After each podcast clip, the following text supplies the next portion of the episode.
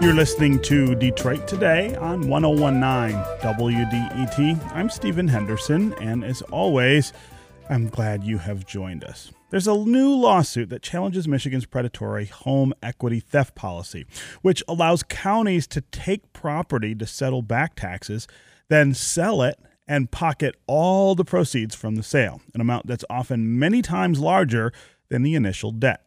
After years of saving, for instance, the Perez family bought a property in Detroit that contained a four unit home and a single family home in a working class neighborhood. The Perez's had unknowingly underpaid their 2014 property taxes by just $144.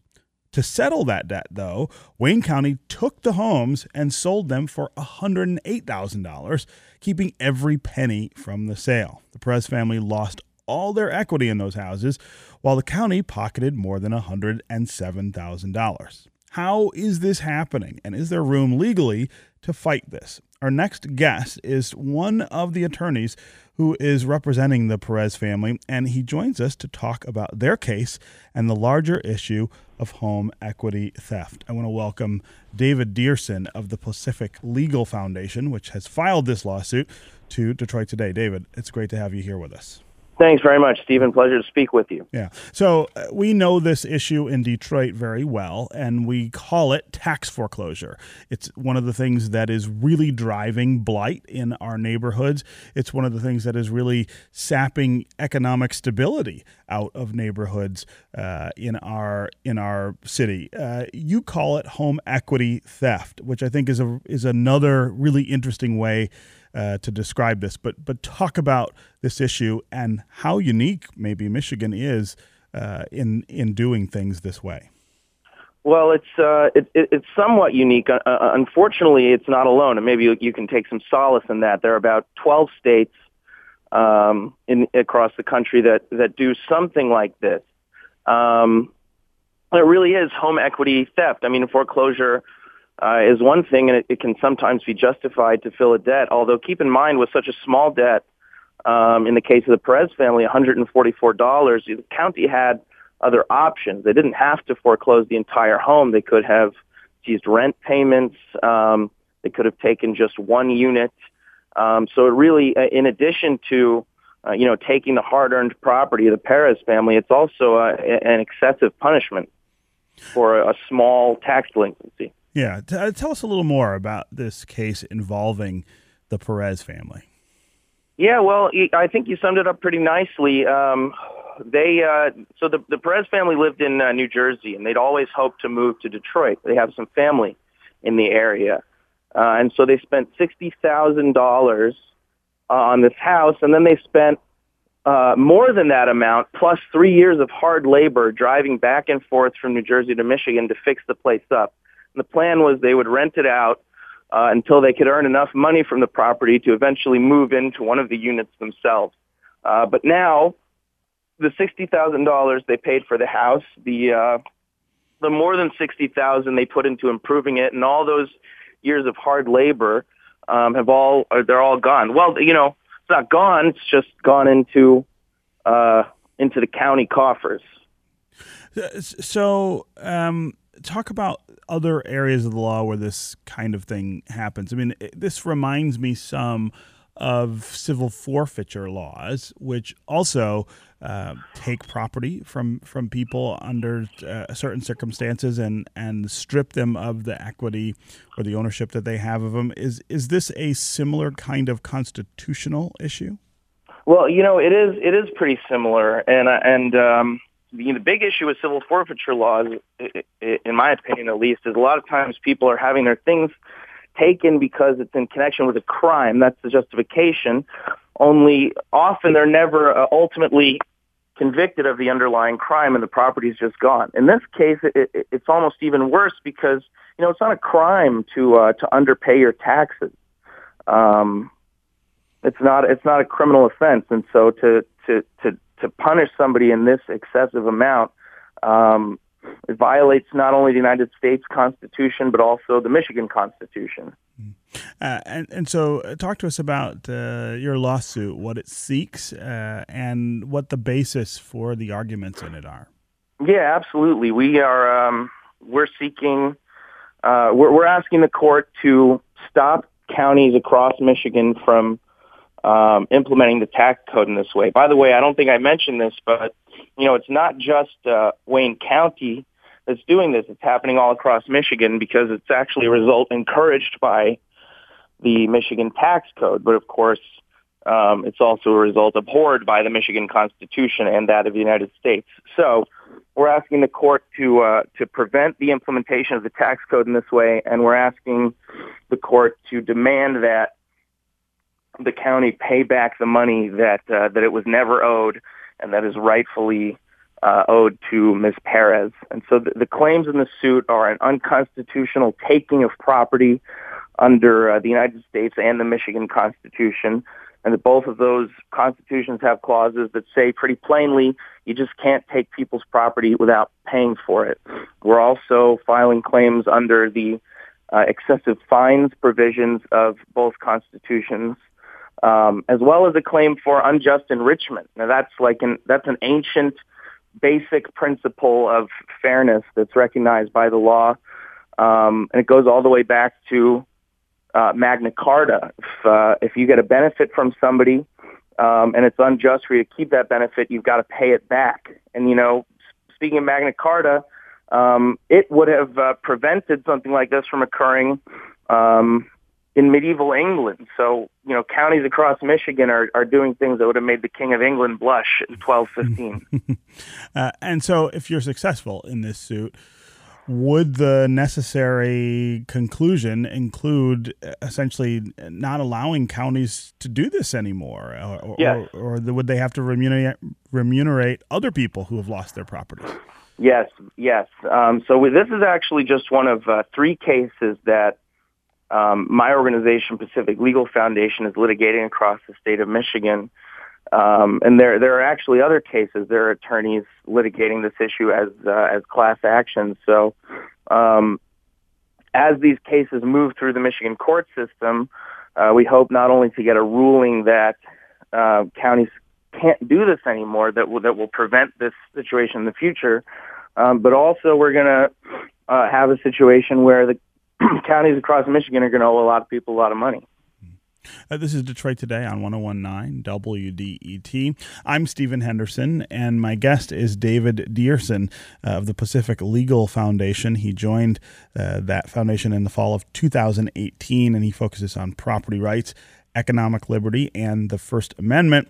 Uh, he's part of a lawsuit that challenges Michigan's practice of taking people's properties for back taxes and selling those properties and then keeping all the proceeds.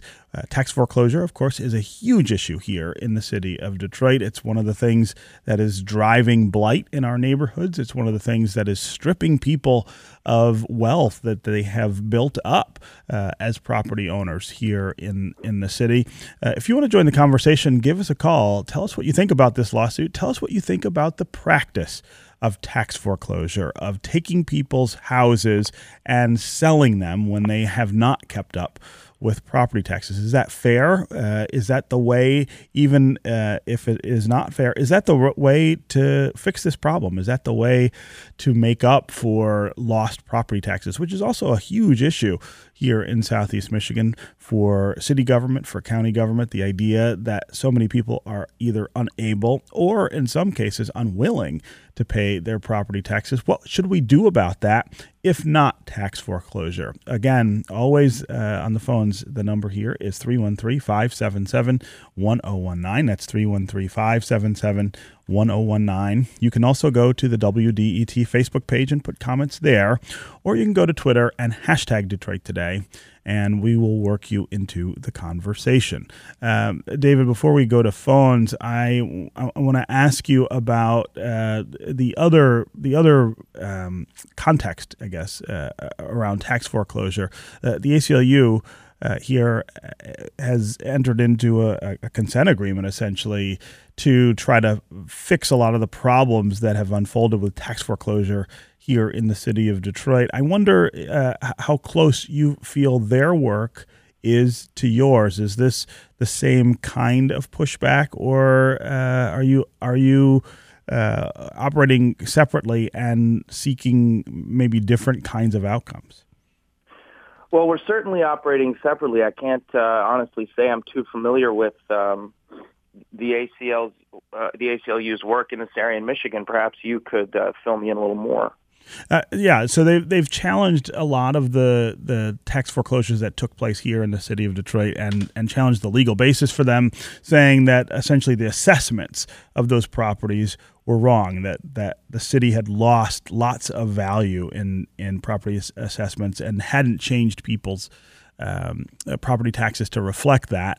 Therefore, the the the takings, the property takings, uh, were were um, were illegal. Uh, they filed a suit, and uh, there was a consent agreement in which lots of, um, I guess, remedial kinds of things are, are being done to ease tax foreclosure problems in the future, but also uh, to get people their property back in, in some cases.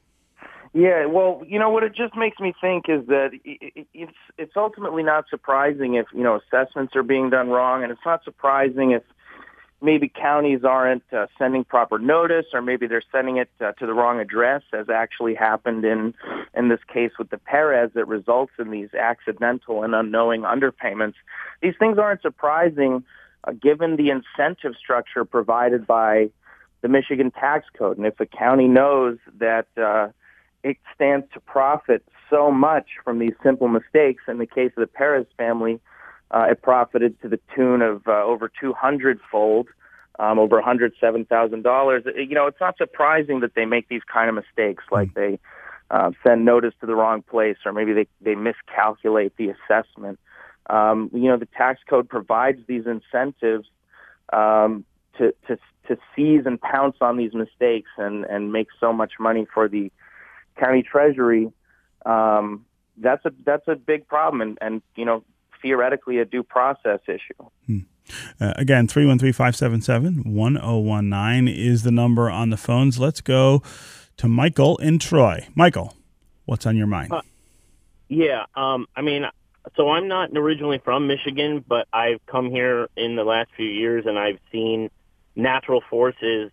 Well, we'll call them natural. They've kind of taken people out of their homes. Maybe somebody loses their job uh, for whatever reason but for the cities to contribute to that, they have to know that they're they're spiting themselves of dollars just to get pennies.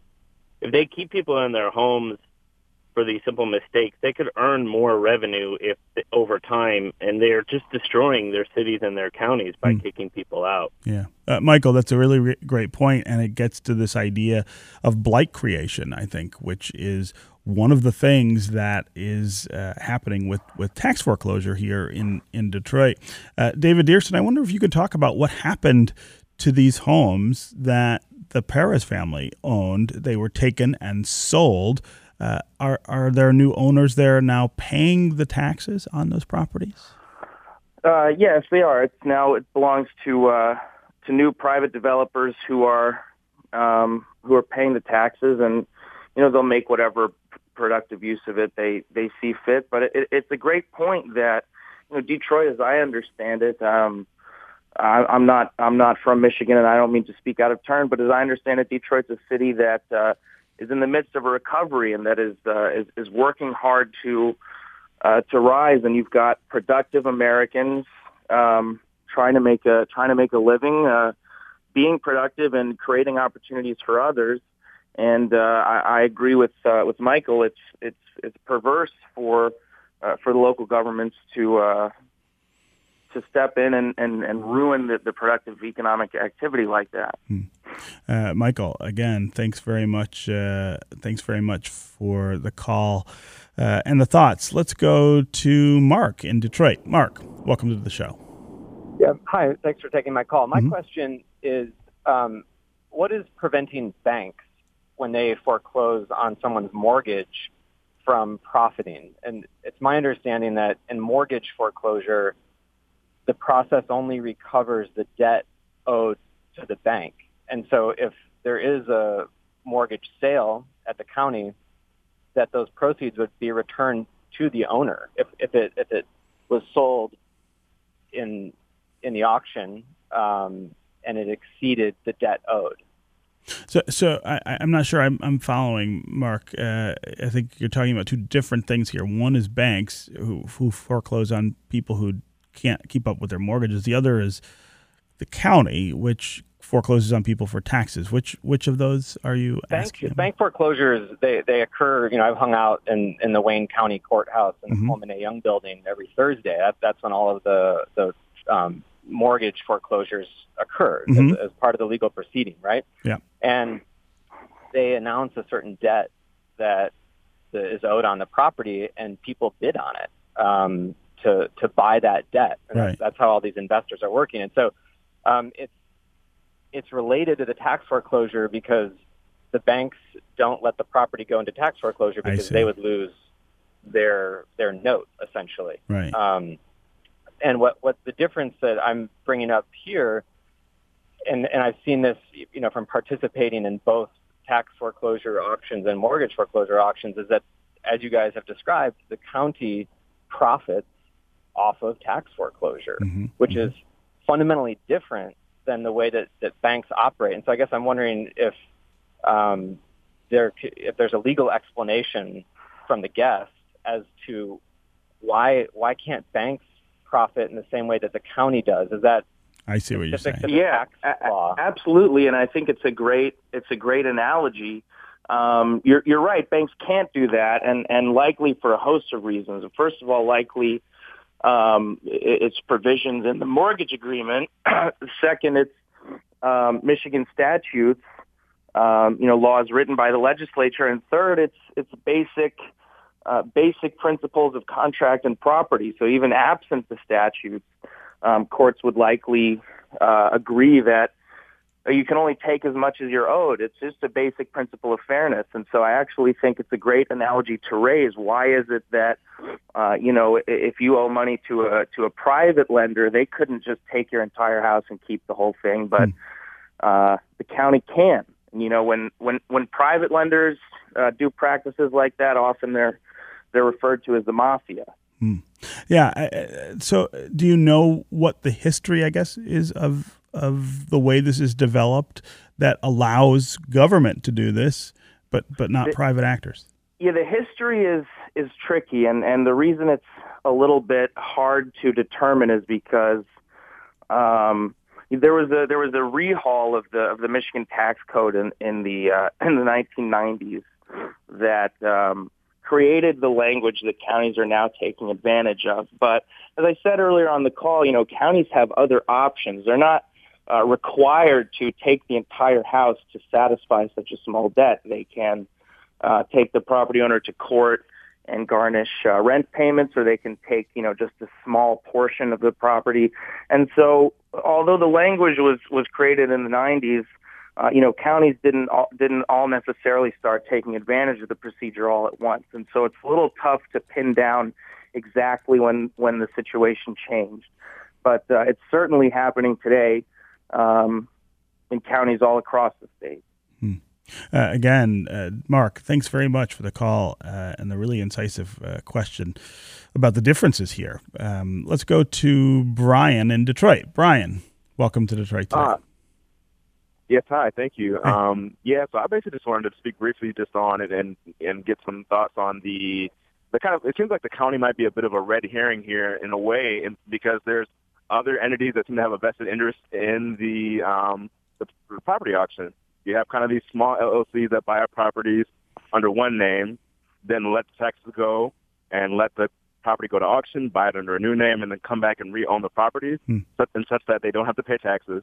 They get them back in the auction on the cheap, and then those are frequently the properties that may have had a resident owner before that because someone else had more capital, so they're a small LLC or a moderate-sized corporation, were able to keep kind of slum like dwellings either vacant for kind of black market dealings or slumlords for renters.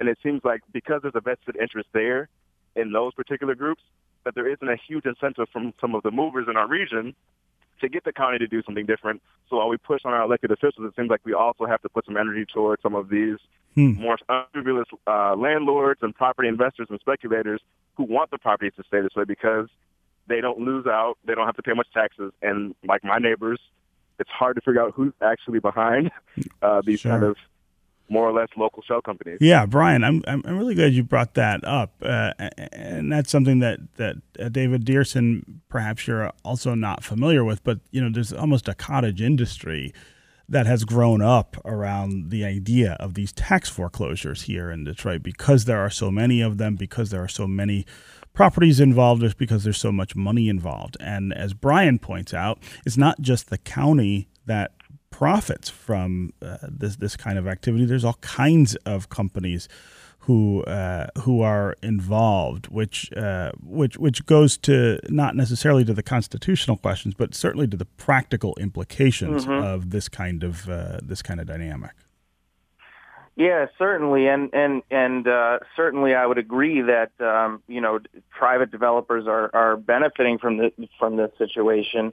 Uh, and, unfortunately, it, it's one of the reasons why why legislative fixes are challenging. You know, um, the legislature in the state of Michigan could solve this issue by um, revising revising the tax code, and that would be uh, an excellent and easy way to fix this problem without anybody having to keep getting sued. But it's uh, you know when you've got uh, as the as the caller mentioned all of these private interests. Um, who have a stake in, in the status quo, then it becomes difficult to move the uh, the political levers in that way. And so, um, you know, that's why you can sort of skip that process and go straight to court and say, hey, you know, maybe the legislators and the uh, and these private developers are are in cahoots and they're benefiting from this situation together, and so that we may not be likely to see a change at the legislative level. But that's the role of a court is to come in and say, hey, this legislation and the way it's being practiced and the way it's being written is is is is, uh, is in violation of uh, of a more important law, and that's the Constitution of uh, state of Michigan and of the United States. Hmm. Uh, Brian, thanks very much for the call uh, and the questions. Let's go to Tom in Northwest Detroit. Tom, welcome to Detroit today. You there, Tom? We may not have Tom. Uh, okay, before we go back to the phones, uh, David, I want to ask you about Pacific Legal Foundation and some of your other work. Uh, there was a story about your lawsuit in the Detroit Free Press. Uh, in which a professor at the University of Michigan uh, raised some questions about the motivations here. Uh, some of the other work that you guys do around property takings have not to do with actual takings, but regulatory impl- uh, impositions from, from government and defending property owners against against those. Uh, this professor fretted a little that uh, that what you're up to here is winning a precedent uh, that that would help you in that arena and not necessarily help. Uh, the, the, the people like the Perez fam- family, um, individuals who are affected by this. How how would you answer that criticism? Well, I'm I'm glad you asked the question, uh, Stephen, and I, I, have a few responses off the bat. Um, first of all, yeah, it's, it's absolutely it's absolutely true that we uh, we we do regulatory takings issues and, and that we defend property rights generally. That's our mission, and and uh, you'll see it on our, our website. Um, and, and I'd, I'd, invite all the listeners to learn more by going to pacificlegal.org. Mm-hmm. Um, you know, in this case with the, with the Perez family, as a matter of fact, it's not a regulatory taking, and um, precedent from this case is not likely to apply to the regulatory takings cases because it's it's just different tests that are used uh, in a situation like this where the property is physically taken versus uh, versus a regulatory taking where the government you know passes a law that just renders property valueless even though you still technically own it. Um, but you know in either case. Uh, the, the, the property owners are are still uh, you know hardworking Americans like the Perez family who have invested in their in their hard-earned property, and you know whether that property is rendered valueless because the government takes it or because the government um, passes a regulation that puts, you know, an incredible undue burden on the property owner, which in fairness ought, ought rather to be borne by all citizens equally. Uh, in, in either case, you know, it's from our perspective, it's um, it's the little guy, it's the property owner who's investing in trying to be productive and uh, is frustrated by by government, whether it's a physical or a regulatory taking. Hmm. Um, And you don't see you don't see those two in in this case. Uh, often, when you're talking about regulatory takings, you're talking about wealthy property owners, for instance. Uh, in in this case, you're talking in, in many cases about poor property owners. Uh, of, of course, those two groups of people often find themselves at odds in terms of of their interests. Here, however, you seem to be saying they have a common interest in in protecting their property. I, I think absolutely that uh, that that property owners, um, uh, from a legal standpoint, can be seen as a as a class of interests that are uh, more or less aligned. And it's I don't think it's necessarily the case that uh, regulatory takings claimants are often wealthy and physical um, takings claimants are the reverse. I'm not sure that that trend would bear out. Hmm. Um, I think I think people like the Perez's, you know, work hard and invest in property. Um, or, or you know, maybe some people uh, ha- have worked less hard than the Perez's to invest in their property. But either way, they're making productive use of it, and uh, the government steps in and renders the property valueless. They've got to pay for it. That's a that's it's in the it's in the Constitution. It's Fifth Amendment, and it applies regardless of the socioeconomic class of the property owner. Hmm. Uh, again, 313 577 1019 is the number on the phones. Let's go to Leon in Detroit. Leon, welcome to Hi, the show. Stephen. Uh-huh. Go ahead. Um, I recently paid my house off last year uh, towards October and uh, discovered that the assessor's office had my records totally mixed up with the property across the street. Oh no! Um, even I mean, it was as deep as all of the specs on my property was under the tax ID of the house across the street, and vice versa. Um, I, it, it took some time to get it corrected. Well, I know the city side took a couple of days, and then because I was paying online, and and and when I saw that the records were mixed up, I went in person to get the issue corrected. Hmm. Um, and so within two days, they had all the spec information under my correct tax ID, and I had all my my documentation and everything.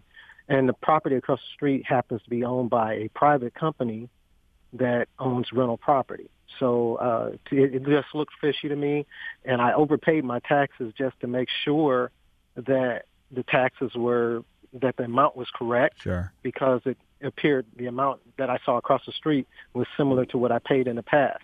Of course, you know the SEV value went went uh, reduced in to about a quarter of what the property was worth wow. a year after I purchased it. So uh, a lot has been happening. And, yeah. Um, no, I yeah. I hear these stories, Leon, all the time. It seems like in, in, in Detroit. I mean, we just have not been able to to sort out some of the the, the longstanding problems uh, in the assessor's office and, and, and other parts of city government to keep this straight. Um, David Deerson, this does remind me of uh, this this this case of the Perez family. I mean, this this idea that one hundred and forty four dollars un, unknowingly not paid ends up in a foreclosure. It kind of gets to the the, the sense that there's something broken about about the system. Yeah, I, and I totally agree. And I, I certainly wouldn't go so far as to um, you know, to make any assumptions or or, uh, or judgments about uh, about the people who are running these uh, county treasuries and, and, and records offices. But it, it, again, like I said, it's the incentives. I mean, when when when the law when when the when the uh, statute allows the counties to profit so much from making mistakes, it's not too surprising that you end up with a lot of mistakes. Yeah. Okay, David Deerson of the Pacific Legal Foundation. It was really great to have you here with us on uh, Detroit Today. Pleasure's all mine. Thanks so much. All right, up next, we're going to talk with Chris Collins, president of the Detroit Jazz Festival Foundation, about this year's festival lineup. You are going to not want to miss that discussion. We'll be right back with more Detroit Today.